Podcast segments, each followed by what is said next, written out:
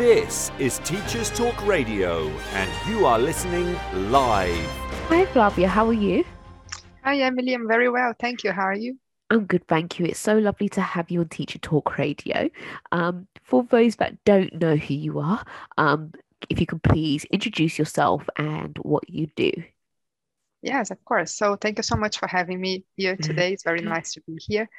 I am, my name is Flavia. I am currently the chief scientist at Seneca Learning, which we may or may not have heard of, but it's a learning platform. It's pretty big. We have over 6 million people using Seneca, which is amazing. Wow. And I am currently the chief scientist at Seneca. I've been with Seneca since 2017. Wow. And before that, I did my PhD at UCL, University College London, on cognitive neuroscience.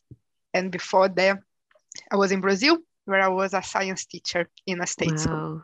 Wow, wow. So you've got like a pl- plethora of you know um experience behind you which sounds amazing and i can't wait to you know pose a lot of the questions around cognitive science because i think this has revolutionized teaching and made teaching so much better because it's predicated on scientific research um for those that may have not heard of it before or for those that are still getting to grips with cognitive science would you be able to just you know um give a brief description of what cognitive science is?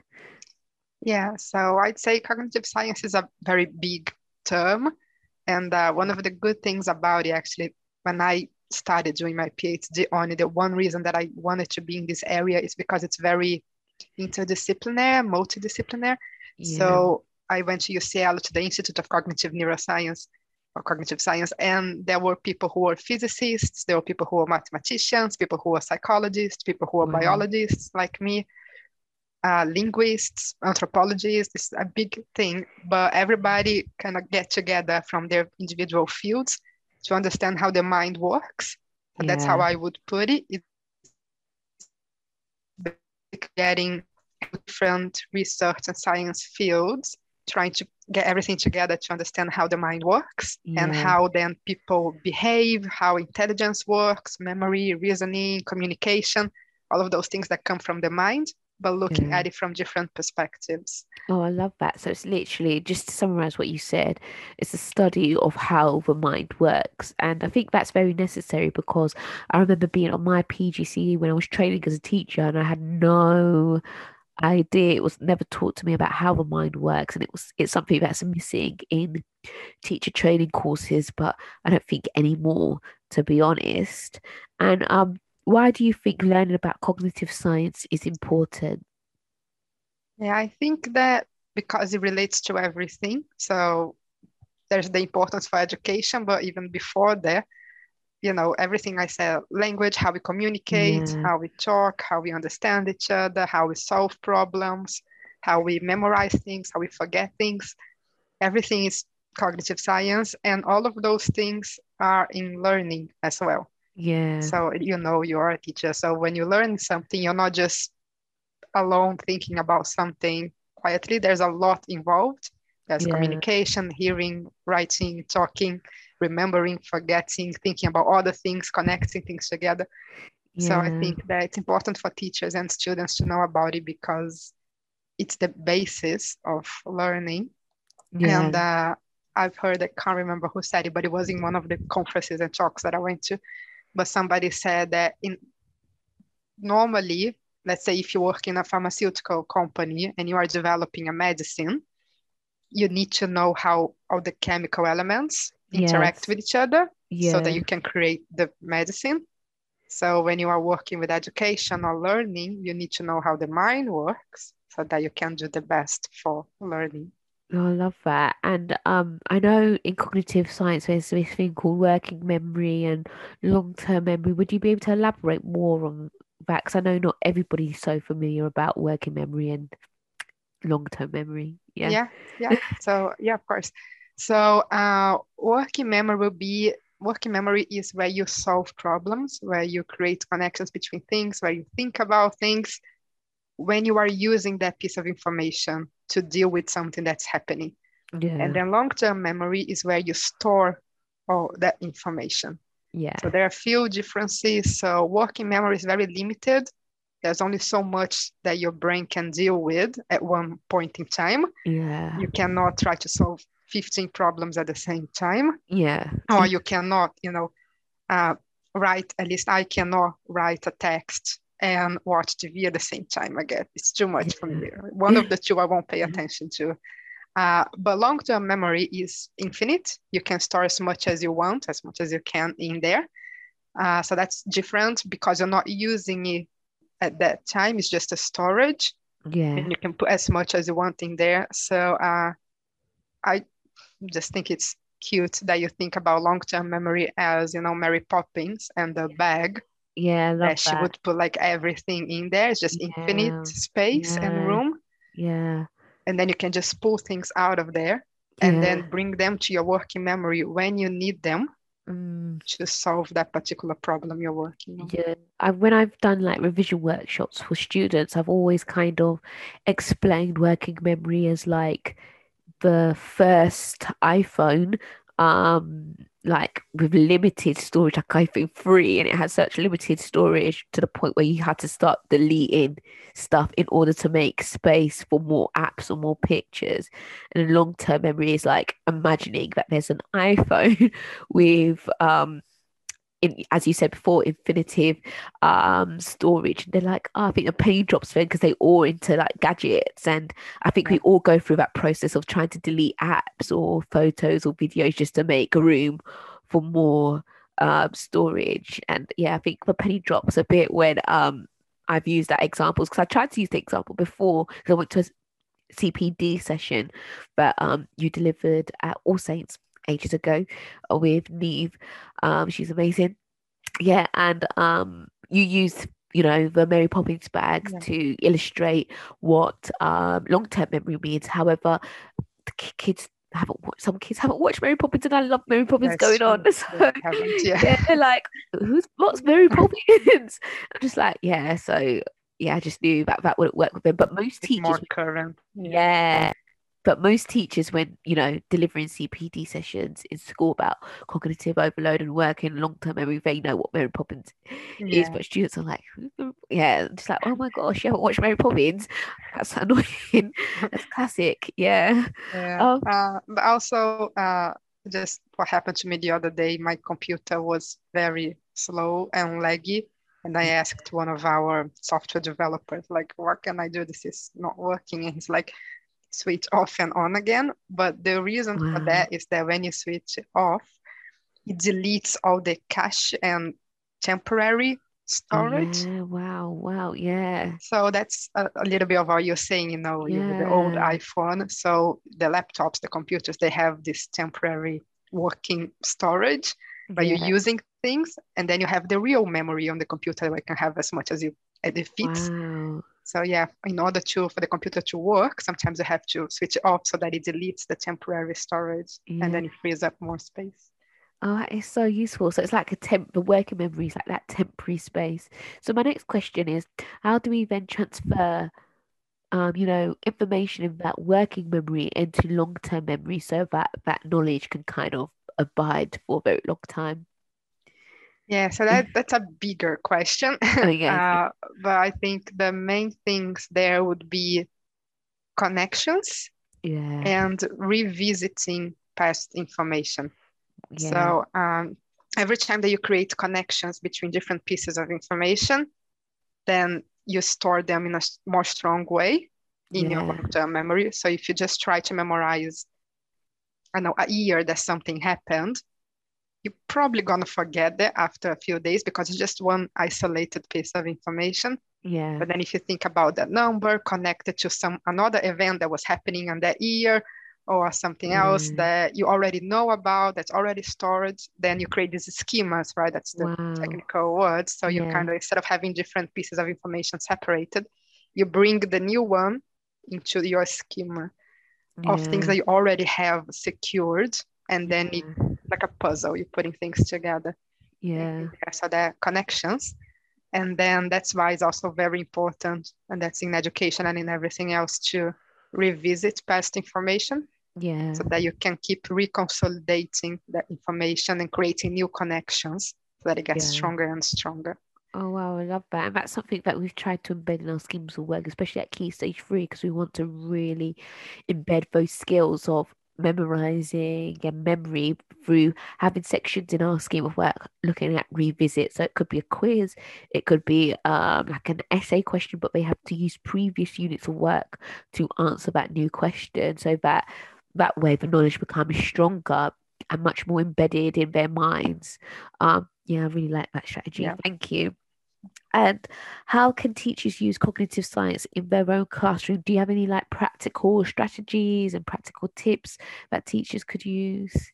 Uh, yeah, I can give a practical tips, but I think in this case, the main tip that I can give anybody who's listening is to look for other teachers, other classroom teachers who are into cognitive science and who are already applying those uh, thoughts, those principles in the practice. And I have a few names that I can suggest, but I can also mm. send you a longer list, Emily, later, and you can share with everybody. Mm. But off top of my head, I can think of Kate Stockings, Mark Enser, Niki Kaiser, Nimish Lad. They're all on Twitter. There's a big CogSci community yeah. on Twitter. Uh, Blake Harvard, he's an American teacher, but he's also really, really nice mm-hmm. and has lots of ideas.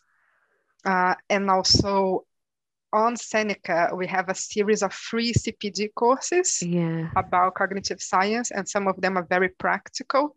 Yeah. They're all about different strategies that you can use in the classroom. So if you wanna, I'm gonna mention a few here, but if you wanna know more and directly from the people who created those strategies and who use them every day in their classrooms, then I recommend you going to uh, senecalearning.com, going to the CPD section, and it's all free. Yeah. We also have a very nice YouTube channel where people we give talks, we have talks, we host talks, and we've had talks with Kate and Mark and Niki and Nimish. Uh, on Saturday, we just had a whole conference about the curriculum, wow, so how you yeah. can use cognitive science to structure your whole school curriculum. Yeah, which was really interesting. Uh, yeah, but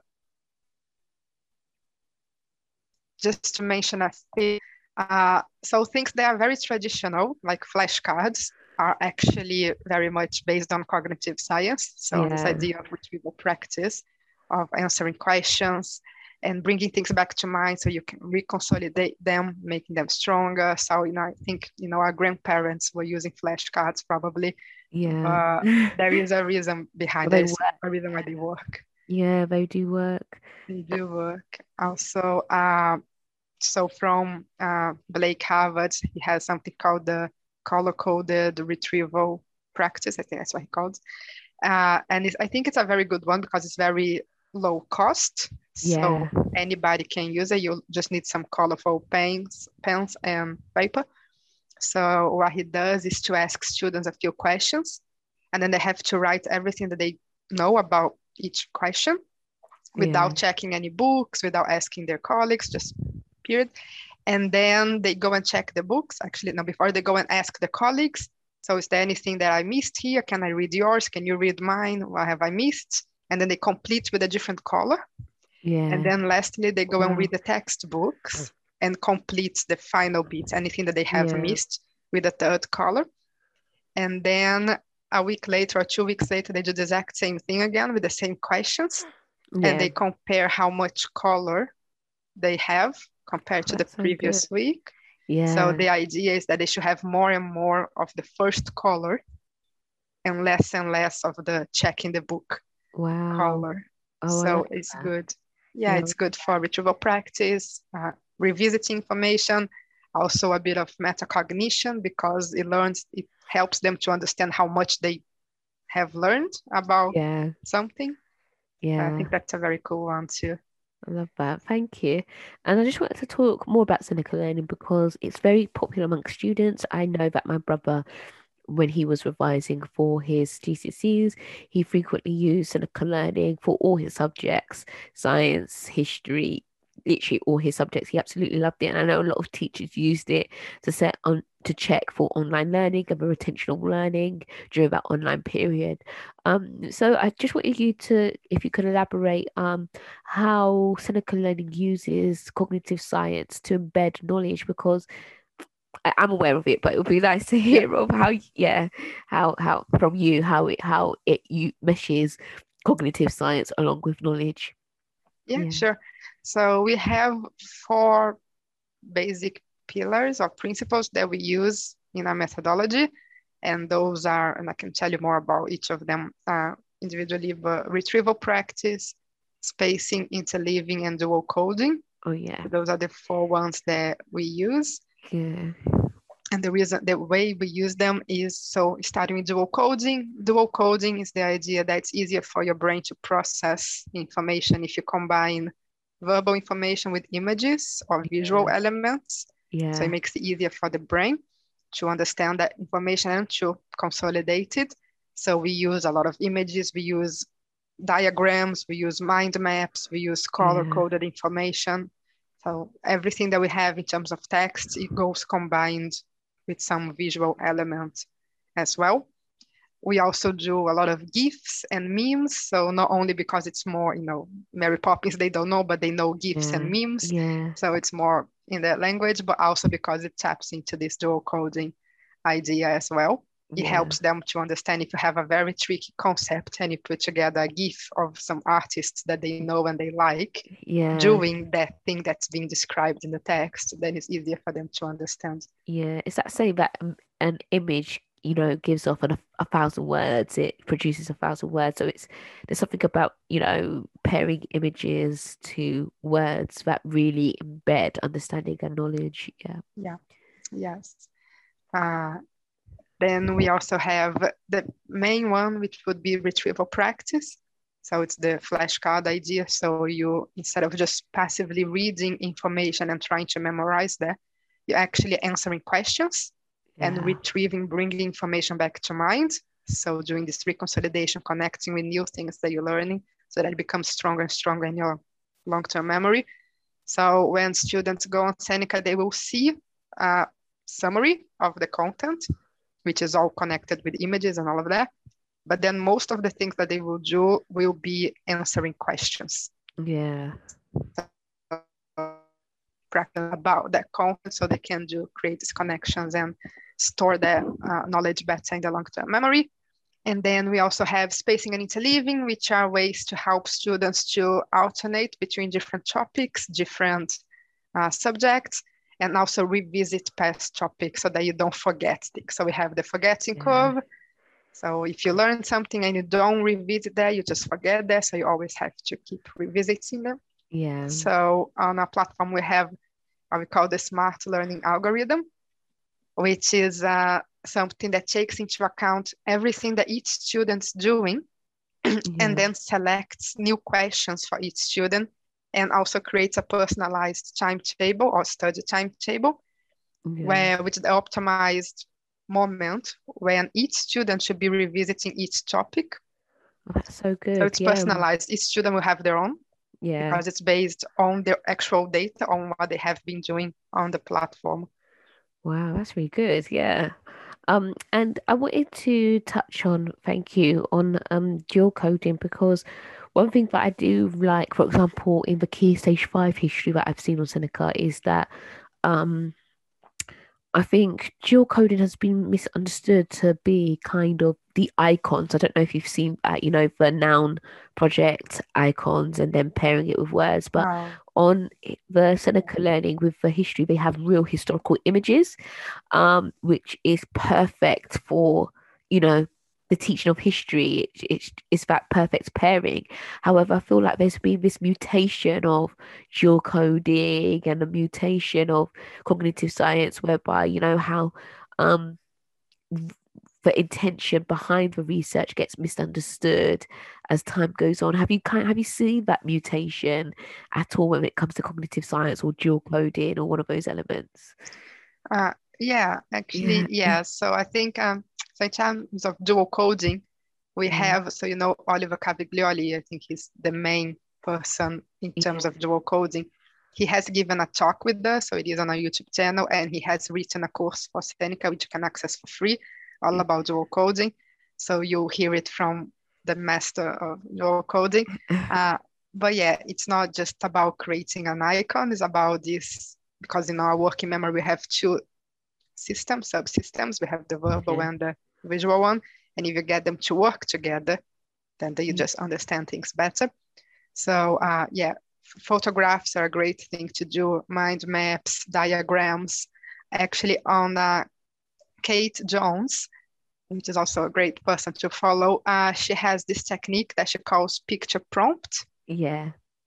So it's also she's also a history teacher, and what she does is to give students an image, which is usually a historical image, so a real photograph of some time in the past, and then students have to talk about their picture using the yeah. things that they have learned in class.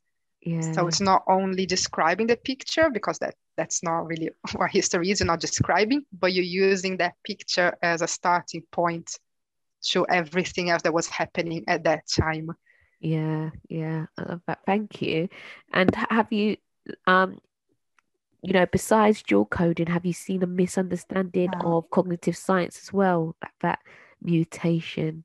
Yeah, I think what I would say today, I think not in terms of one thing, only single thing, but in general, I think I've seen some people saying that we shouldn't really be basing our teaching and learning on cognitive sciences because mm-hmm. that it just becomes too mechanical yeah and you know teaching becomes too traditional in quotation marks and too mechanical and you remove the students agency or students creativity yeah. or you know flexibility and you're just treating everybody as the same person because you know the brain is the brain yeah and, uh, you remove individuality individuality and i i think that is a misunderstanding. I don't think yeah. that is it at all. I think it's actually the other way around.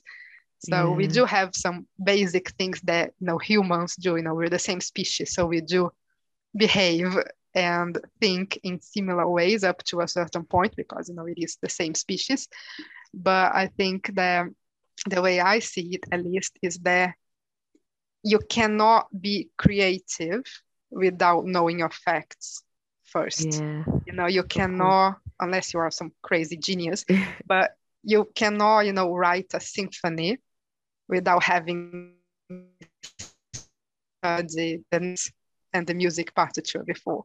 You yeah. cannot, you know, create a new social housing policy that will really help people without understanding all the history of yeah, wow. housing yeah, in the past. And I think cognitive science helps students to get to that point. We want them to be creative, we want them to be individual, uh, thinking, critical thinking people, each on their own way. Yeah. But to do that, they have to know things. And the best point. way for them to know things is to understand how yeah. their brain understand right. things so that we can teach them the best way possible. Oh, I love that. And um, I think also what you mentioned before about how Seneca Learning produce uses data to produce, you know, personalized um, time, um, like revision timetable. I think that also combats and refutes that argument that, you know, cognitive science isn't is kind of a one fit size for all people, um, because even the tools that you have on Seneca Learning um, is for the individual student, which yeah combats that argument. Thank you. Um, I know you touched on this before, but um, I just wanted to kind of um, spotlight this area about how can we as teachers limit forgetting because forgetting seems to be like for example um, as a starter activity i might get students to do a quiz on maths lessons learning and i'm just and some of them struggle and i'm just thinking if you can't remember what we did yesterday, how on earth are you going to remember it next year when you're doing your GCSE? So, what tips do you have to enable students to, you know, to limit forgetting?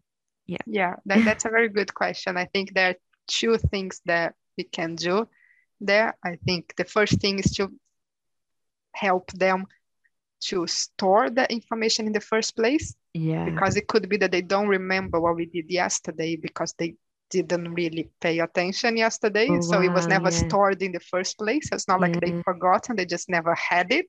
Wow, that's a good point. Yeah. Yeah. So that, that could be one thing that I don't know, they were not paying attention or it was explained in a way that they didn't really get. And yeah. that's why it was never stored in the first place. So wow. they can't retrieve it. Uh, so that's one thing. And but the other thing is then doing this revisit every time. So if you do a starting activity about last lesson. That is great, but then you also have to do something about two weeks ago Yeah. and about four weeks ago and then about last year or last key stage. Yeah. And uh, there are a few things that helps. Obviously, Seneca does, but there's these. Um, so Kate again, she has the retrieval grid challenge, yeah. which has a series of questions, and you get different points. So you get one point if you answer a question about last lesson. You get two Yeah. points if you answer a question about two weeks ago. You get four points if you answer something about last year. So you're doing this retrieval, not only Yeah. about the previous thing, but about everything that you have seen before. There's also uh, Adam Boxer's retrieval roulette, which is an Excel template where you have millions of questions and then it randomly generates and selects questions about everything that you have seen with your students. So you revisit everything. yeah. Uh, you cannot revisit just once. You have to keep revisiting Yeah. until it gets strong enough so they don't forget again. Oh, thank you. And um, you you mentioned attention, like we have to look back at how we store information. How can we cap capitalize on students' attention? Because sometimes I see my students' attentions wandering in the classroom. Do you have any tips for, you know, ensuring attention in Uh, lessons? Yeah, so I think that there are a few techniques like asking the question first Yeah. and then calling the student's name oh yeah, like cold cold calling. Yeah, yeah, cold calling. So instead of so if I say Emily, then you're already paying attention, and everybody else is not because it's not they're not gonna be asked anything. So the other way around, they have to be paying attention. That's one thing. Uh, yeah. So ensuring that there are few. So actually on Kate's talk, which was early October, also for our YouTube channel, she talked a lot about cold calling yeah, and you know helping students communicate their answers in a better Yeah. way. Yeah. So sometimes you ask students something and they just go like, I don't know. Uh, Yeah. Well, how you can really ex, you know, extract that Yeah. knowledge from them. I think that's talked to because she talked a lot about cold calling, which I think is a good, probably a good strategy in that case too. Yeah, thank you. Um, and how can we, uh, I guess it's tied into retrieval practice, but in terms of like task design, I guess, how can we store information into students' brains better, um, in terms of task designs? Do you have any tips for that? In terms of how we ask them things, how we Yeah, yeah. So how we ask them things, how they kind of use that new information. Yeah, Yeah, so uh, I'm gonna go with scaffolding and Yeah. elaboration. yeah, So elaboration would be going deeper and deeper. yeah, So if you are learning about, I don't know, geography, and you're like, that river goes through those countries, that's okay. yeah. But has it changed? Has it always gone through those countries? Has there been any geological changes that changed the river path? Were those countries always those countries, or has there been some wars? And then you connect with history. So that Yeah. country was actually called something else before. It was a different people. Yeah. How was there? How is that river used for you know agriculture or anything? So you connect with sciences. So I think I'm a, a fan of just getting more subjects together. So instead Yeah. of doing this is history, this is sciences, this is maths, you kind of if you can combine everything in a way that Yeah. goes together, uh, I think that's good. So that that would be one thing. So elaborations about going deeper instead of just answering the question is, but why and how, and Yeah. connecting to other things that you already know.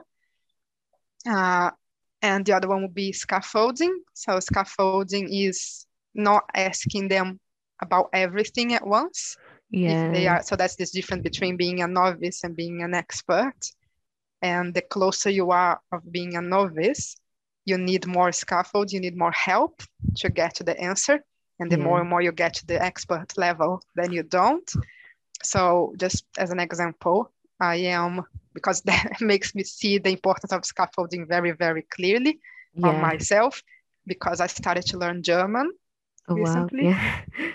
and I'm sorry to any German teachers who are listening, but that's a full language. It's so hard, so hard, so difficult.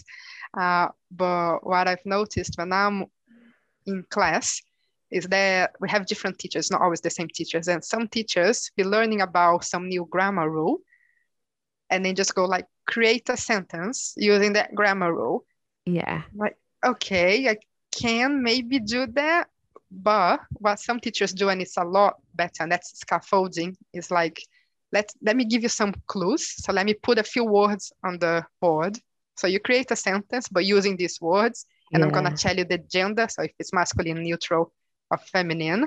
And then basically you just have to apply that one rule. So everything else is there for you.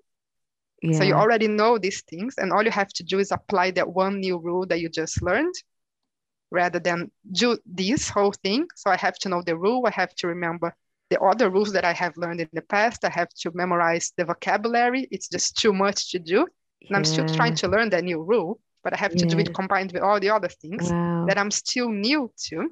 Yeah. So then I don't really learn the new rule.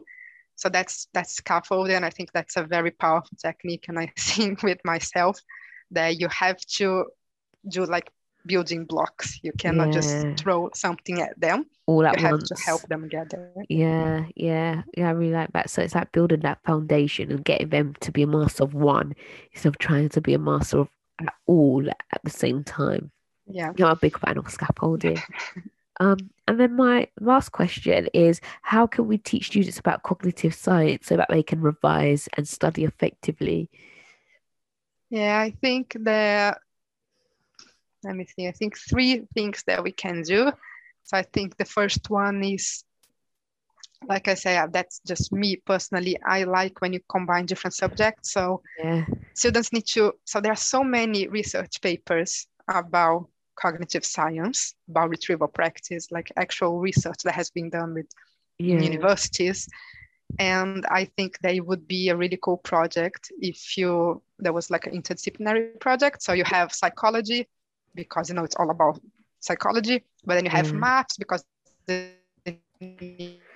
interpret the graph results you have yeah. english because you know what kind of language is used in a scientific report then you have sciences because it was research so then you get everything together uh, to understand and then they can see how all the subjects have to come together to yeah. understand how the mind works but also uh, using cog sci or cognitive science in your own classroom like we talked about before, all those techniques. So if you are using, if you are giving them flashcards, then explain why flashcards work. Wow. Yeah, I like that. Yeah. Yeah. Uh, or if you're doing a starter activity, like why are you asking me about something that we saw last week? Yeah. We already done there. Why are we not talking about today's lesson? Why we're we talking about last week's lesson?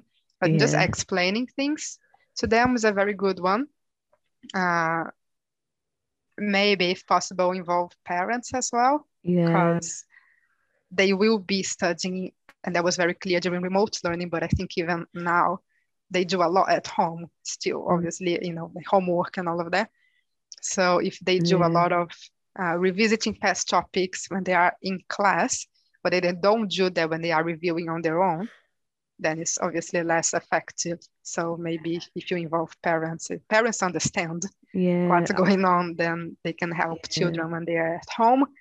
And we actually have a course on Seneca again, free CPD, that is how to talk to parents about cognitive science. Oh, that's really good. Yeah.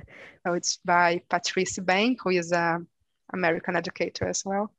Uh, and then lastly, uh, yeah, just give them tools to help them. A bit of scaffolding.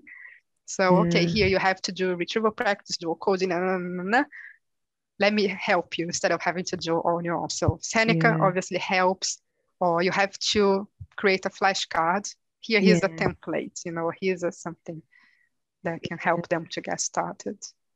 Oh, I love that because um, something that you mentioned on parents is the education um, endowment foundation that you know um, researchers in terms of the best practices for teaching and learning, as well as the inner drive. I don't know if you come, yeah, they're amazing as well.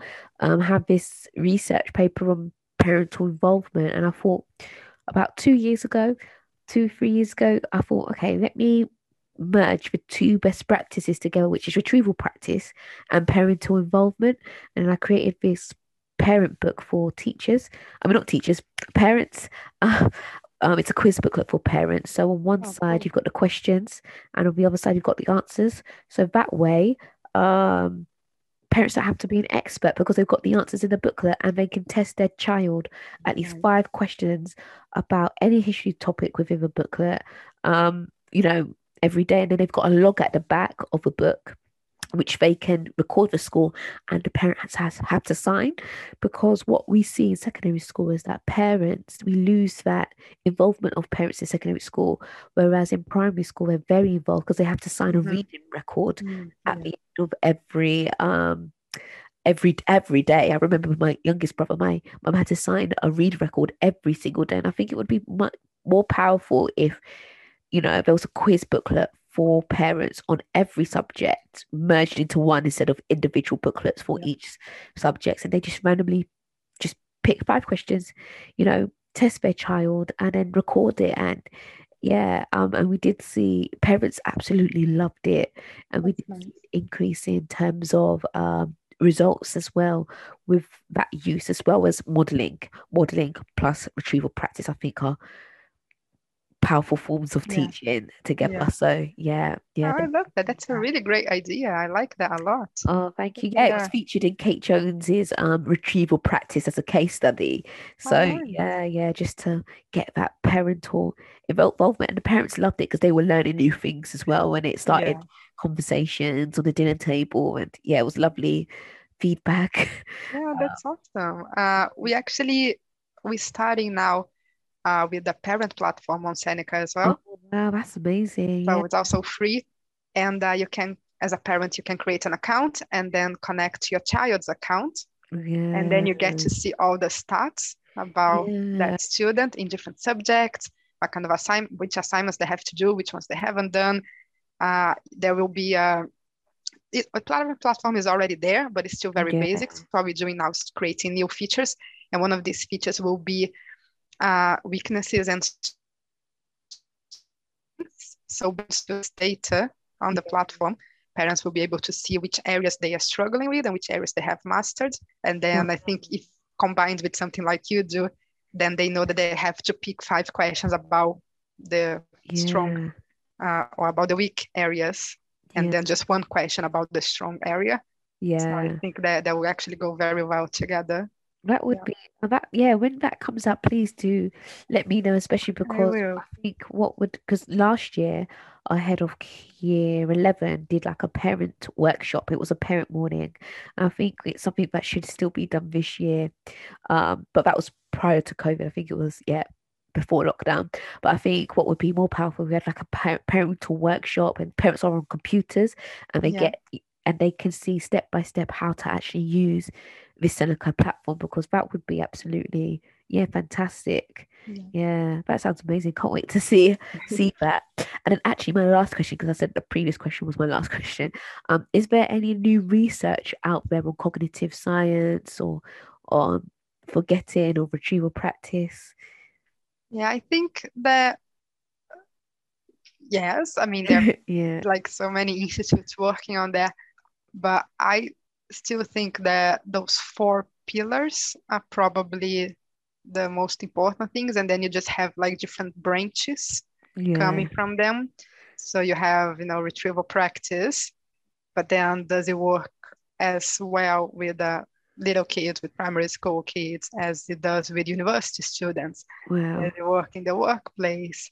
does yeah. it work for um, more abstract knowledge does it work for procedural memory as in like you know you do you paint better oh yeah do you play good. better if wow. you do through a practice or is it more for yeah. facts so i think that yeah i think it's more about going to the nuances of each of those four main pillars also cognitive load theory so you talked about that i think earlier uh, that's a big one and they're always you know is it seven items that we have in a working memory is it four is it nine they're like yeah people are still trying to find out the details we know that the big things they work but then how exactly they work i think that's that's what they're trying to figure out now Yeah, okay. That's even more really- precise. Yeah. Yeah, that's really interesting. I like how you um, differentiated between the procedural knowledge because, you know, the practical subjects like art, PE, they need to understand how retrieval practice works in their field. Yeah. So that's quite, yeah, that that that's really interesting. Uh, I did have another question in mind just as you were speaking. Oh, yeah, if you could remind people what were what are the four pillars that you mentioned because you mentioned one retrieval practice. Yeah, so uh, would be uh, retrieval practice, which is answering questions, bringing things back to mind, Yeah. and then spacing, because uh, it's the revisiting of past information. So you do retrieval practice about everything in the past, Yeah. keep bringing them back to mind. And then dual coding, because it helps your brain to process and connect things better. Yeah. And then the fourth one would be cognitive load theory, yeah. which is there's the especially about working memory because long-term memory is limited but working memory you have to have this uh, sweet spot so if you don't challenge enough there's students are not doing enough they're only doing a little bit they won't be challenged and they, there will be no new learning they'll be able to do everything complete the task but it's so easy there's no new learning yeah. but then if you give them too much to do it will overload their working yeah. memory. And then there'll also be no learning because there'll be so much. They'll be overwhelmed that they can't learn anything. So there's a sweet spot. It's like with my German lesson, you know, if you Yeah. ask me to create an entire sentence using five different rules, I'll, Yeah. I'm like, so nah, that I can't say anything. But if you make it too easy, then I'm also not learning anything and it's boring and then I'm losing Yeah. interest and then I'm not paying attention anymore. So it has to be something uh, right there. I think that's the fourth one, cognitive load theory. Thank you. Thank you so much, um, Flavia. It's been lovely to have you on, and I've learned so much. And, you know, it was kind of like a revision course at the same time, and I'm sure others have learned a lot as well. Oh, yeah, that question came to mind now that I really wanted to ask. It was just one last thing. You did mention um university student, and I feel like there's so much emphasis in terms of secondary school and to some extent primary school in terms of cognitive science and retrieval practice. So, yeah, is there any work being done at university level? Do you see cognitive science being implemented or introduced in university level? I haven't been at university in a long time, so I mean, not.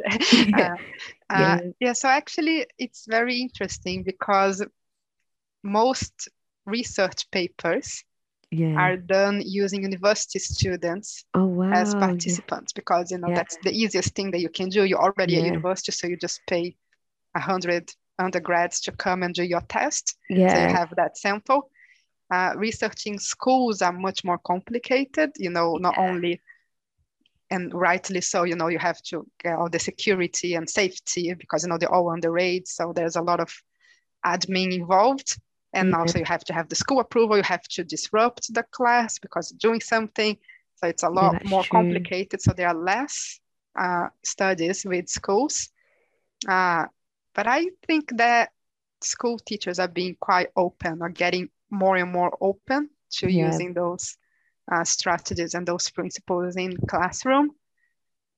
Yeah, I think maybe university students they should know that, and I actually think that's the important thing. So you know, the learning scientists. Yeah. So they say that you know, if you have been a I don't know a glass maker for 13 years, then you are a very mm. good glass maker. You know exactly what to do. But the, the student that gets university after 13 years of being a student and they still don't know how to study effectively. Yeah. So I think if we really get our students in all the way since primary school yeah. through secondary and A levels to understand cognitive science and to really get comfortable with it, then they will become much better students as well at university. Yeah, I definitely agree. Yeah, that was the last question, I promise.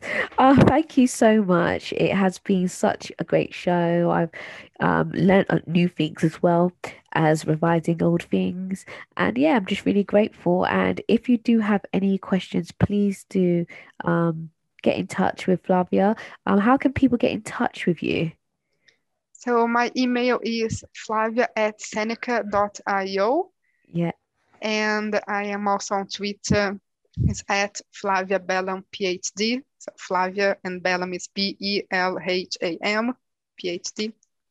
Uh, yeah, you'll find Thank me there. you. And do you offer any personalized CPD to schools or departments? I know you've got CPD on YouTube. I don't know if you, you know, come in and you can still offer CPD to schools. Yeah, we actually have uh, a couple of new colleagues who we're calling uh, School Success Department. Yeah. Uh, so it's exactly to help schools make the best out of Seneca. So we do offer school training. Thank you. Uh, yeah, we do. Yeah. So if you want to, you know, those listening, if you do want to um have CPD, at, you know, personalized to your school, please do contact um Flavia, and she stated her email as well as her Twitter handle as well. Okay. Thank you so much. Need support with your phonics teaching? Did you know Oxford University Press now has three DFE validated programs to help you? Read Write Inc Phonics, Floppy's Phonics, and the brand new Essential Letters and Sounds. Essential Letters and Sounds will get all your children reading well, quickly, using phonics books you may already have in your classroom. Developed by the Knowledge Schools Trust English Hub, it's affordable, easy to use, and makes teaching phonics with letters and sounds more effective. Whatever your school's phonics needs, Oxford has the solution. To find out more and receive support from your expert local educational consultant, visit oxfordprimary.com forward slash phonics. Hello, hello, hello, and welcome to Teacher Talk Radio. My name is Emily Folorunsho, and um, it is, you know, 8 p.m. or past 8 p.m., I should say, Monday, the 8th of um, November. And today I'll be discussing with Laura all things um, Ofsted, especially the experiences in the new Ofsted um, freight in terms of the new Ofsted framework. And today I have Laura joining joining us, and she is currently a school improvement leader for um, humanities at Skegness Grammar School, which has recently proved to be awarded a good in all categories by Ofsted. She's in her fifth year of leading faculty and the second year of embedding scholarship into her history curriculum. So I'm really excited to have um, Laura on the show today to tell us all about those um, changes that she's making as well as her experiences um, under the new framework. So, hi, Laura, good evening. Hello. And hopefully, this is third time lucky. So, so sorry about um, the other issues. Um, so, yeah, I've given you, um, you know, a, a brief introduction, but it, I don't know if you want to tell us more about your career journey um, in education. Okay, yeah. Um, so I'm currently in my eighth year of teaching. Um, I've worked across three schools in Lincolnshire um, after moving there from Derby. Um, it's my fifth year, as you've mentioned, as a head of faculty at Skegness Grammar School. Um, a couple of years ago, I completed my NPQSL and had a secondment to SLT as well, which was uh, really interesting. Um, but I've decided that the history classroom is my favourite place to be. So I decided to stay there and carry on with my uh, faculty leading seven subjects uh, Wow. with a bunch of really fantastic teachers. Wow. Wow, wow. I don't know how you do it all. And I feel like I, I, I do a lot with just one subject. So that's um, amazing work. So, um, as you know, today we're discussing all things, um, you know, Ofsted and the new um, Ofsted framework. So, I just, my initial question is around the call. So, when did you get the call and how did you feel? Um, so we got the call on the third week back, so Tuesday, the 21st of September. Um, Yeah. Quite nervous um, because, you know, you've not got um, a very big window to show off everything that you're doing. Yeah, that's a good point. Yeah. Quite excited as well. It was finally here, you know, that the Ofsted inspection we'd been waiting for, you know, we'd been in the, the window, as it is, um, for, for some time. So we were um, looking forward to it.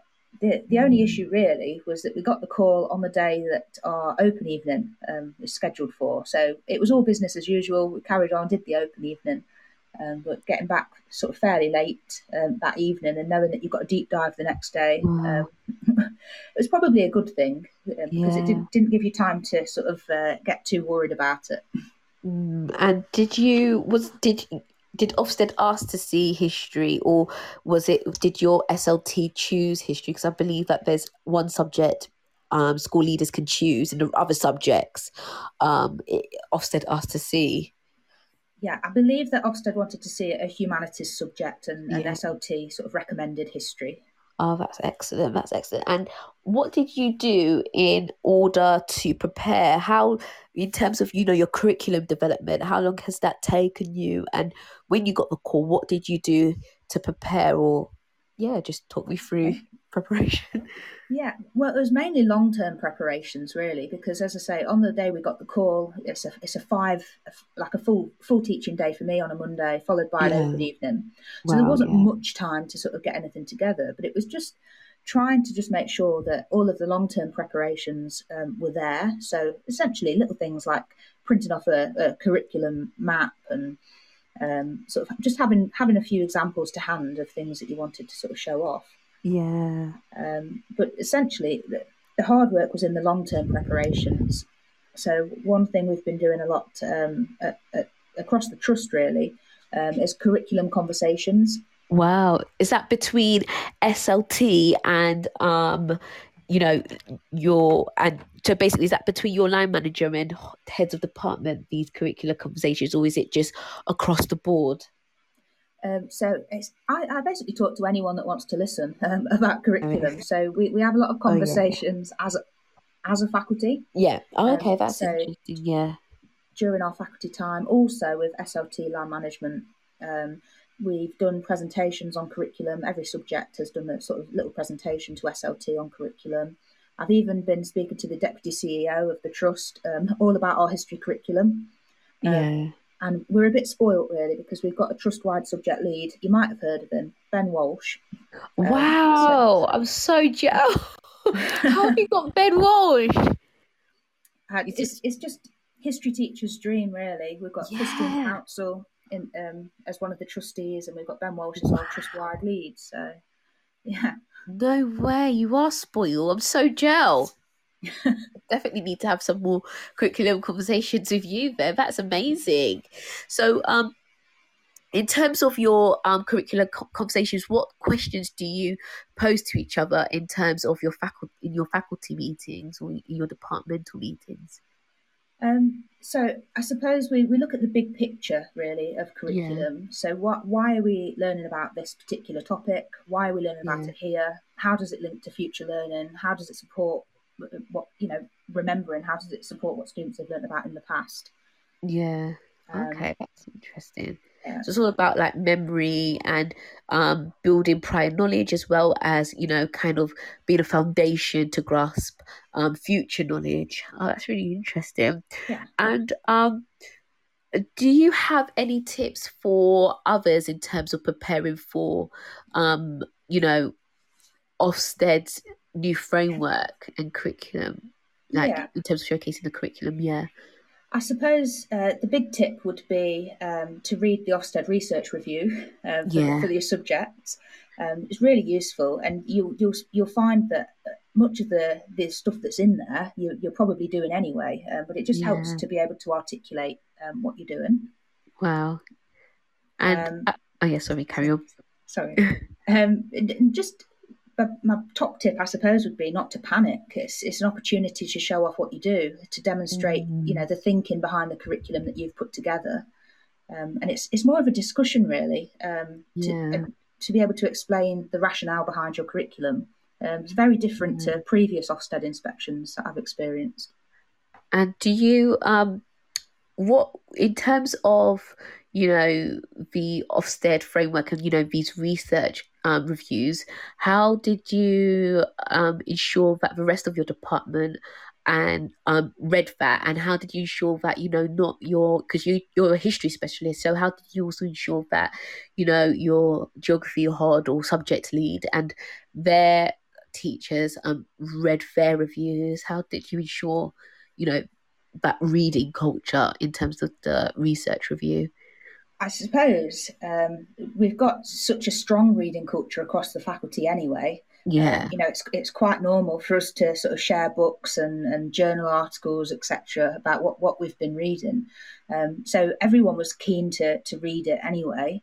Um, we do have some non-specialist teaching history, and Yeah. I wanted to sort of disseminate to them what the Ofsted Research Review said about history without sort of overwhelming them with a, you know, here's a here's a giant document for you to read. Um, yeah.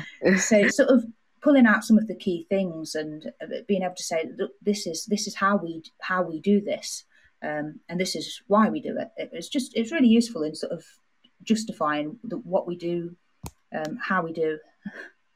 And yeah, why you kind of do it as well. Yeah. Yeah. Uh, that's really interesting. And um, do you, in terms of you know preparation, you said you printed off documents. Did you at any point have to show them, or could you just literally just talk your way through? Did they ask to see any key documents, um, like you know schemes of work, or could you just um, just literally speak about your your work and your team's work? They they did ask to see the um, the sort of overview, the scheme of work that we had. Um, yeah. We, we, showed them the sort of big picture one. As a school, yeah. we've done quite a lot of work on curriculum, and we've got like a curriculum on a page document, which was really useful um, for just highlighting all the subjects, sort of what, what you learn about and where. And it's just, I, I suppose, when I was a few months ago, I did um, a historical association subject leader development course. Yeah. part of that was a sort of video, if you like, from from Tim Jenner, who's the history HMI. Yeah. And he, he was saying on there, you know, you don't need to print off um, reams of information. You don't need an Ofsted folder. It is a discussion.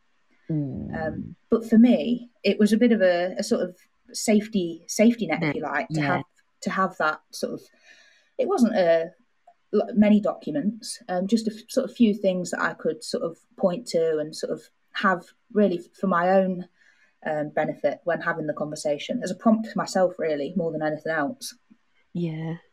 Oh, that's really useful to know actually, because I'm thinking, how much do I need to print off? Um, do I need to print off reams and reams? Because we have like inquiry overviews, but we also have like schemes of work for the year.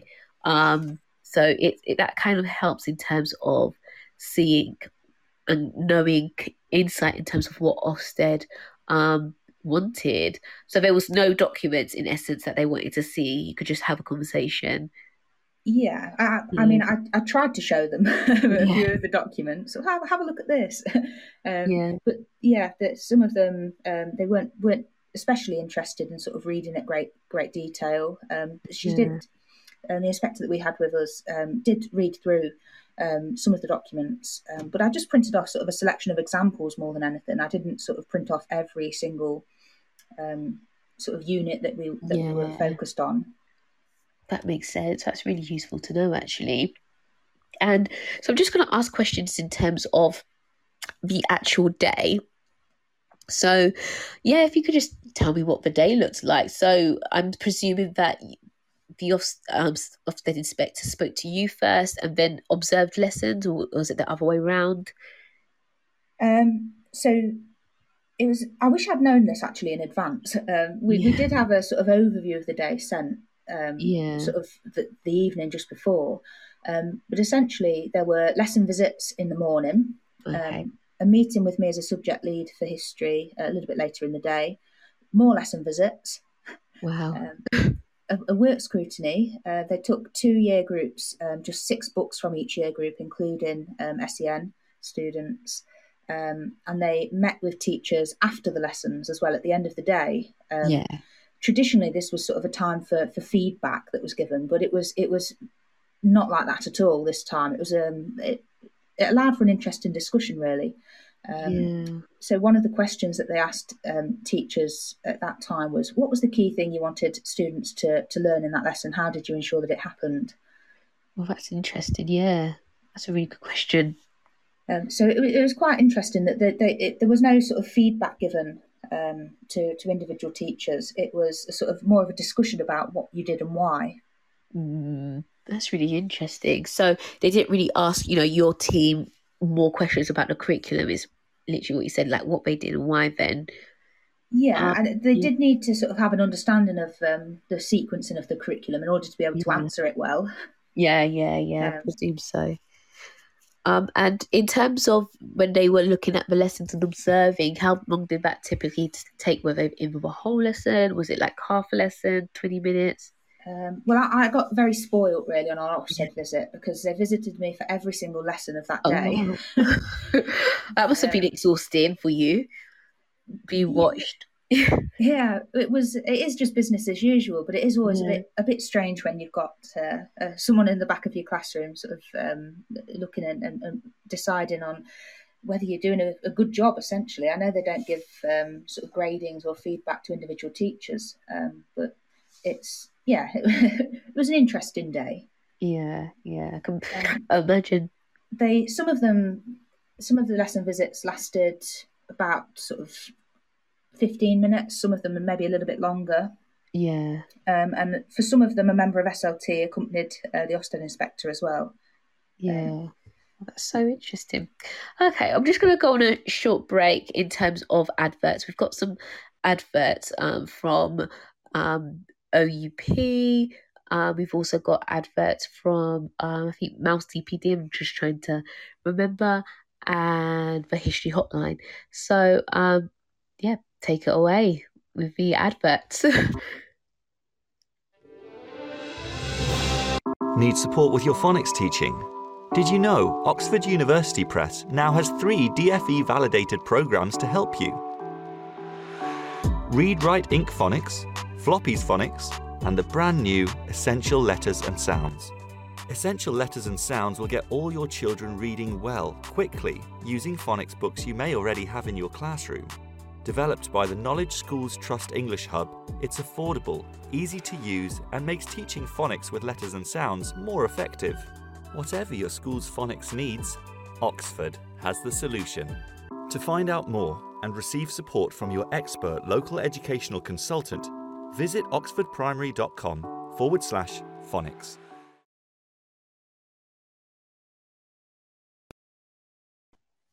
And welcome back. Um, so I've been ha- chatting away to Laura, finding out all, all, about her experiences under the new Ofsted framework, and so far it seems very pleasant, and it's kind of beaten, um, taken away all those myths that I've thought um, an inspection would be like under the framework. Um, so we've discussed so far, you know, receiving a call, um, the curriculum, and now we're proceeding to talk more about what questions that she was asked during her subject lead interview. So welcome back, Laura. Thank you. Thank you so much so far. Um, yeah, so my next question is, yeah, what questions did they ask you in terms of your conversations and interviews with the inspectorate? So most of the questions were centered around the sequencing of the curriculum. Wow. Okay. Um, so it, it basically started off with a sort of how how is your curriculum sequenced in history, and can you give an example? Yeah. Oh, that's really interesting. And think, um, yeah, sorry, carry on. Sorry, sorry. I, th- I, think most history teachers will probably have a very similar answer, really, in that it's it's largely mm. chronological, isn't Same. it, in, in, yeah. history.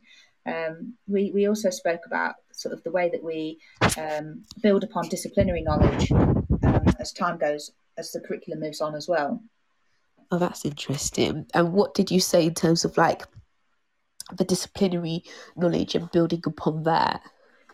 Um, I, I can't remember which example I gave now yeah. off the top of my head, um, but one of them, for example, uh, one thing we're trying to do is build in sort of historical scholarship Mm. So oh, yeah, you did mention that in your um, bio that you sent to to me. Would you be able to give me like more of an example in terms of you know using historical scholarship in your curriculum?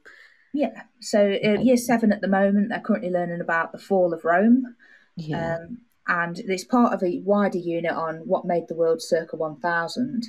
Um, and wow. as part of the, the fall of Rome, they start off by looking at what Edward Gibbon said about um, the fall of Rome um, yeah. and, and, sort of who who he blames, sort of what um, what sort of causation factor he blames um, for the fall of Rome, um, yeah. and then they they go on and they sort of build upon that sort of interpretation, and they look at more modern historians. Obviously, he was writing in the in the 18th century. they look at how how history has developed over time. Because yeah. one thing we don't want students to just think history is a list of sort of dates and names and events. Yeah. We want them to understand that it's it's an academic discipline that's still being created and debated today. Mm.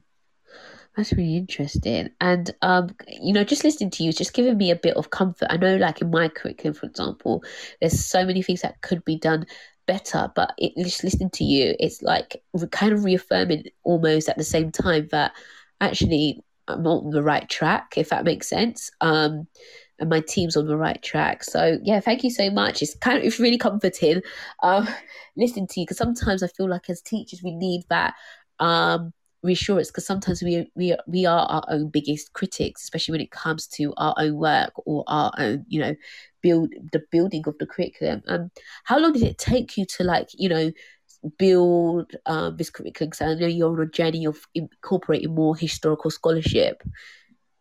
Um, so I suppose the journey's been sort of going on for five years on, on curriculum yeah. improvement, but wow. most recently, um, sort of working with Ben Walsh, um, we've we've made real rapid advances with our history curriculum, um, yeah. largely due to his ideas. I, I won't take the credit there, um, but we we sort of work together as a trust. We have um, subject community meetings where we sort of feed in our ideas about the curriculum.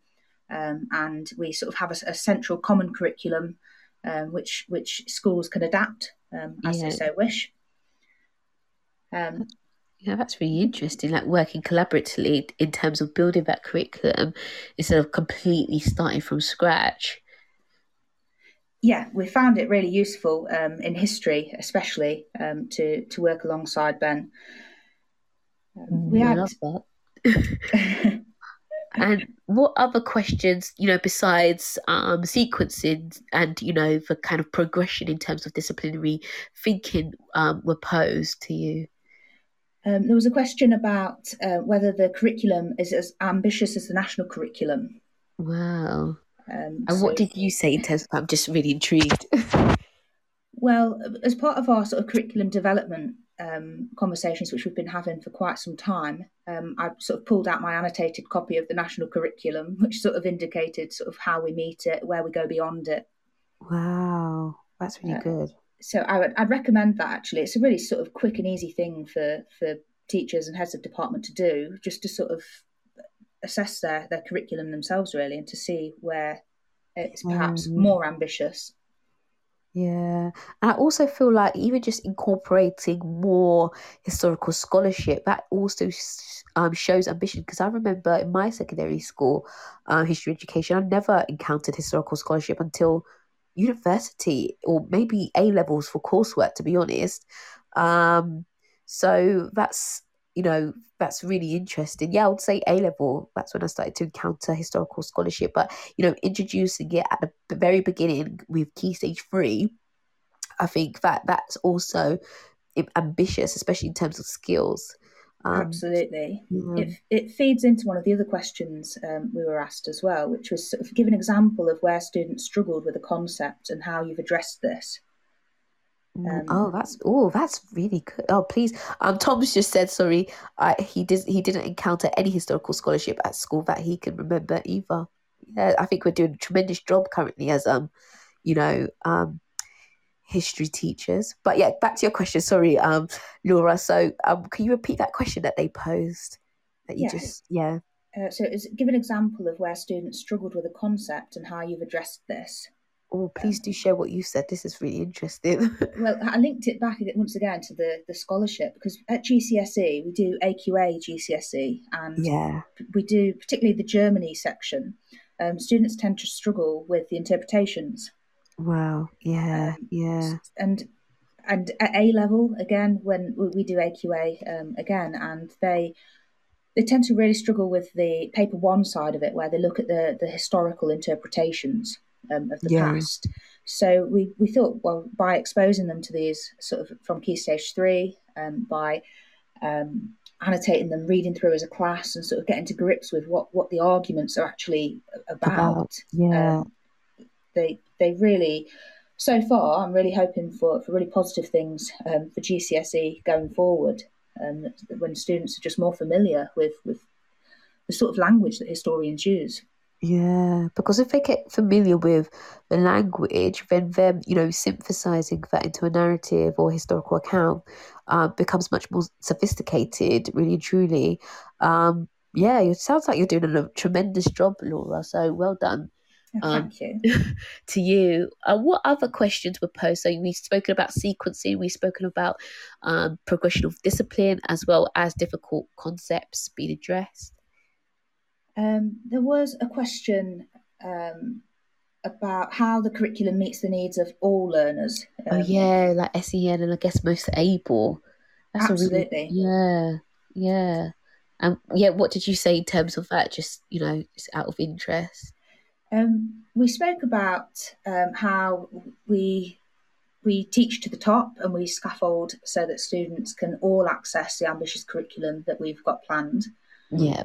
Um, we we use the visualizer a lot in, in history lessons. Yeah. Um, lots of sort of class annotations, modelling, um, lots of sort of show calls under the visualizer. Yeah, same. Um, and this, we find that you know, by supporting the sort of most vulnerable learners um, as a as a school, we we're helping everybody to access the curriculum um, even better.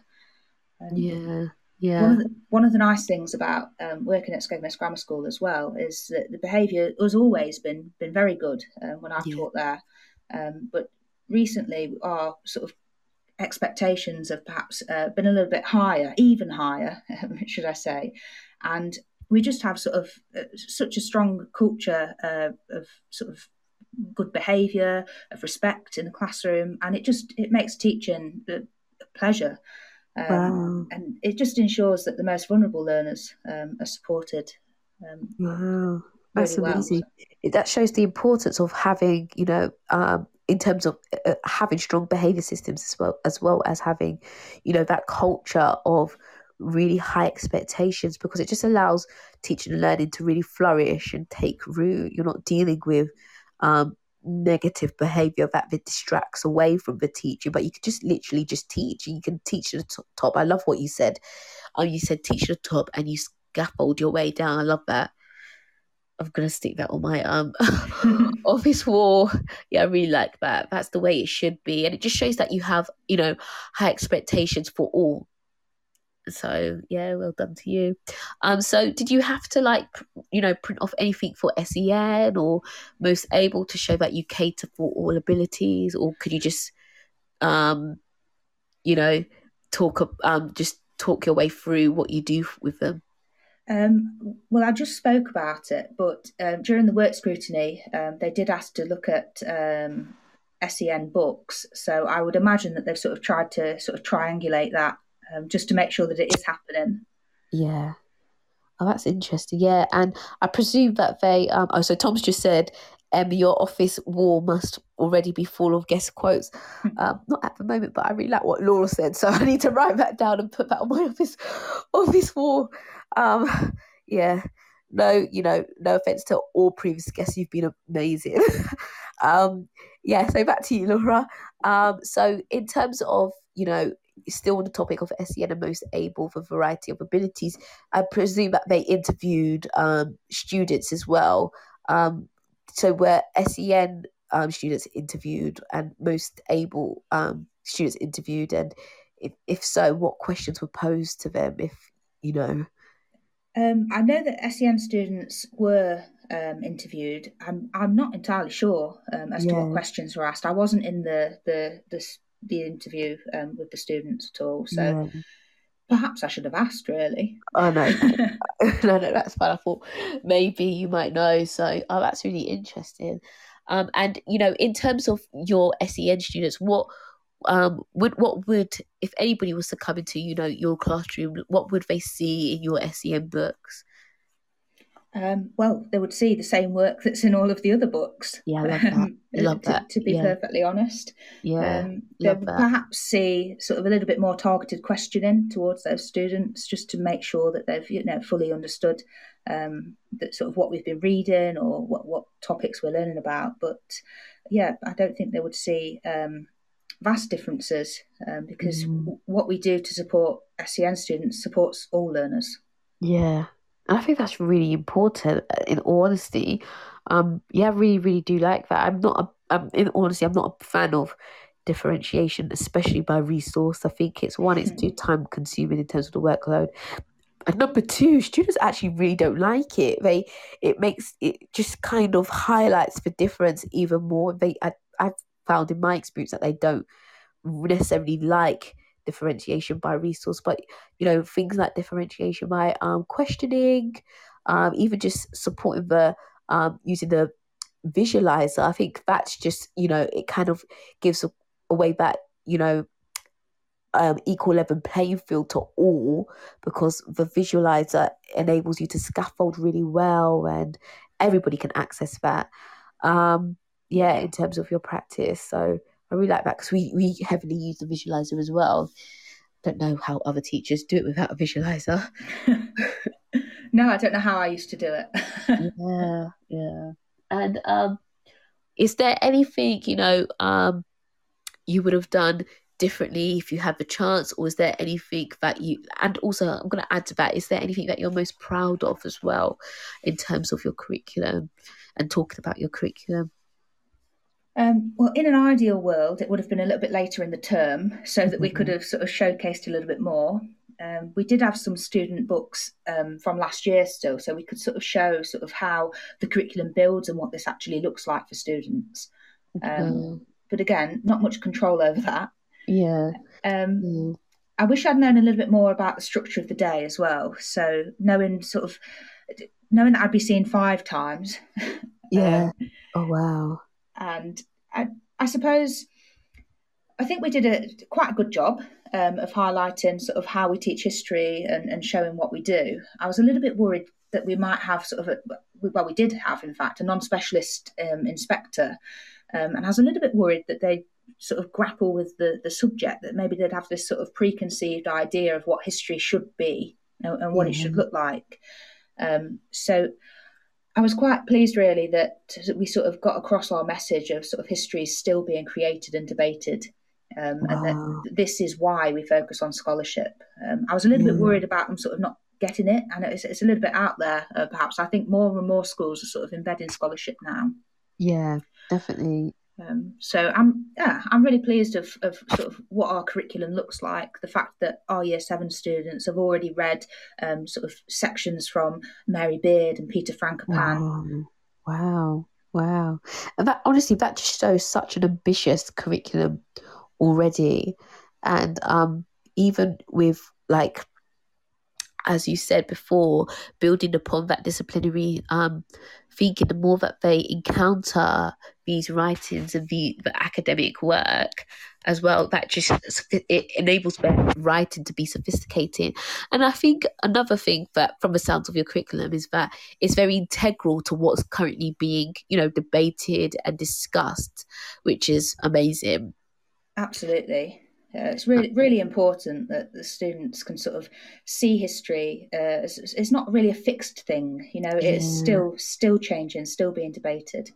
Yeah, and it's obviously influenced by that the time period in which it's been studied, and you know the access to resources in which to um, construct the accounts. And it's really important if a student can articulate that in um, an interview or in terms of just speaking about the curriculum. I think you've just done a fantastic job. Just them being able to say that and identify that, that's just amazing. Um, yeah. And then, what what would you say you're you are most proud of in terms of your journey in building and you know tweaking your curriculum? I would say um, perhaps we're quite a small school, really. Um, we've got yeah. a team of non-specialists that that teach history, um, and I'm really proud of the the sort of consistency that we've got um, wow. across the faculty, um, and that all teachers um, who teach history are sort of supported to do the absolute best job that they can. Um, we share sort of um, teaching history articles with them. We we talk about um, you know recent podcasts that have been put out there by historians, yeah. and that you know just having a team around me that that are just so good at engaging with with the historical scholarship and understanding, even out of their subject specialism, what it is we're actually trying to do with our curriculum. Yeah, that's really interesting. And like, um, it sounds like you really, you know, support your non-specialist teachers, you know, really well. And what tips would you give to a, um, you know, to any teacher out there that's struggling to formulate, you know, consistency with in a department? Do you have any tips to share or nuggets of wisdom? um, if you get given sort of any sort of faculty time, use it really wisely. Um, engage with um, your subject um, associations. We're really lucky with the historical association. Um, the the resources they, they put out there, like the what's the wisdom on, for example, is just phenomenal. Yeah. Um, make make the most of it. You know, share this this reading. Make sure that everybody understands the big picture. What is it you're trying to achieve with your curriculum, and how can they help you in in getting there as well? Yeah, it's a it's a collaborative thing. You know, curriculums is, is even a common curriculum. It shouldn't be done to people. It shouldn't be imposed. Um, it's a, a, collaborative effort, and if people understand the why and the rationale behind it, um, you know, you, you're you're halfway there. Mm, that's really interesting. Thank you.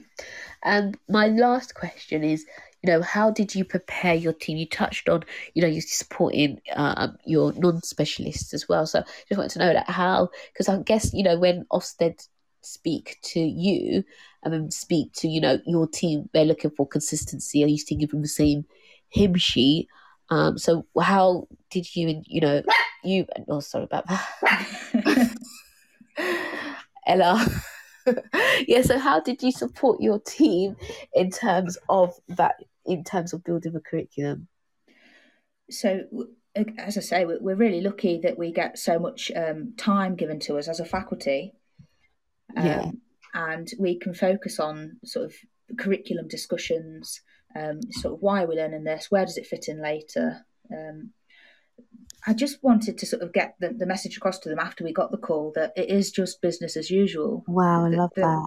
They're all very good at their jobs. They're teaching the lessons that we had planned. They're teaching yeah. it as as you know. All they had to do really is to, to turn up and do their job as normal. Um, yeah. That's what they did do, and it worked out really well for us. Um, love it, love that. Oh, you just sound like you're doing such an amazing job, um, Laura. I definitely need to have you on again and just literally just instead of just you know talking about the curriculum in light of Ofsted, just purely talking about curriculum, um, just as a love for the subject because you you seem so knowledgeable. So I'll definitely love you to have you back on the show. We can just discuss all things um, curriculum and more in terms of possible inquiries that you do, as well as you know talking more about assessments and so on. So if you're up for that, please let me know another Absolutely. Monday um, you know, you're available because this has been really enlightening. So I definitely would like to have you back. um, yeah, I'd yeah. like to come back. So thank yeah, you. no, thank you. It's just been really um, interesting. Um,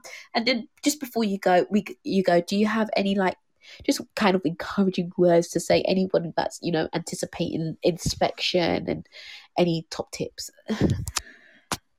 the biggest top tip would be don't panic. It's, it's yeah. an opportunity to show off what you're already doing. Um, mm-hmm. Have a few things handy. So even though Tim Jenner sort of said there's no need for an Ofsted folder, um, yeah. to me it was really useful to have curriculum plans available, a, a few examples of assessments, um, examples of student work, um, I know that they, they do a work scrutiny separately, but it's quite useful if you're sort of saying, oh, we use a visualizer and we look at these historians to sort of yeah. have examples of that. Yeah, um, be good. Just teach what you were planning to teach, do it how you would ordinary, ordinarily do it, um, and just make sure that you're really confident with your curriculum decisions because that is what mm-hmm. most of the conversation was focused on.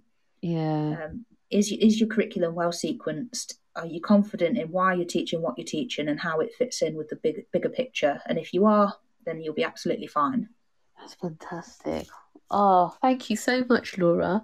It was lovely having you on um, the show. Definitely want you back again. So let me know. I'll actually I'll DM you another day. um, yeah. So thank you so much. Have a lovely evening. Um, if uh, before you go as well, how can people you know follow you and get in touch with you? If you could just share your Twitter handle. Yeah, so I am on Twitter. Uh, you can follow me. I'm at Mrs. L Howie with an EY. I say this to my students too often. Um, so I'm, I'm, Mrs. H on Twitter, and obviously, if you follow Teachers Talk Radio anyway, um, you'll see some recent tweets from your good self, um, which tag me in there as well. So it'd be great to have uh, some more conversations with people about curriculum. Yeah, it would. Yeah, and, and you know, um, TM Icons is um happening soon for history, so you should definitely speak at the event. I think it'd be amazing. Yeah think applications are um, open for um, speakers now, so you should definitely put in an application there. You'd be really good. Thank Laura. you. Honestly, yeah. So definitely, will um, I'll send you a DM about you know coming on again, and we could just revel in just all things, just purely curriculum outside of uh, you know Ofsted. Yeah. Thank you very much. No, thank you so much, Laura. It was lovely having you. Um, thank you for all the listeners um, listening live, um, and thank you to all those that um, are listening in the future. um, please do um, let's continue on this um, conversation on Twitter. Um, Laura's handle is at Mrs. L Howie, so please do at her for any further questions or um, you know you can at me as well. Um, and thank you so much. It was lovely speaking to you all. You've been listening to Teachers Talk Radio. Tune in live and listen back at ttradio.org. We look forward to hearing from you next time on Teachers Talk Radio.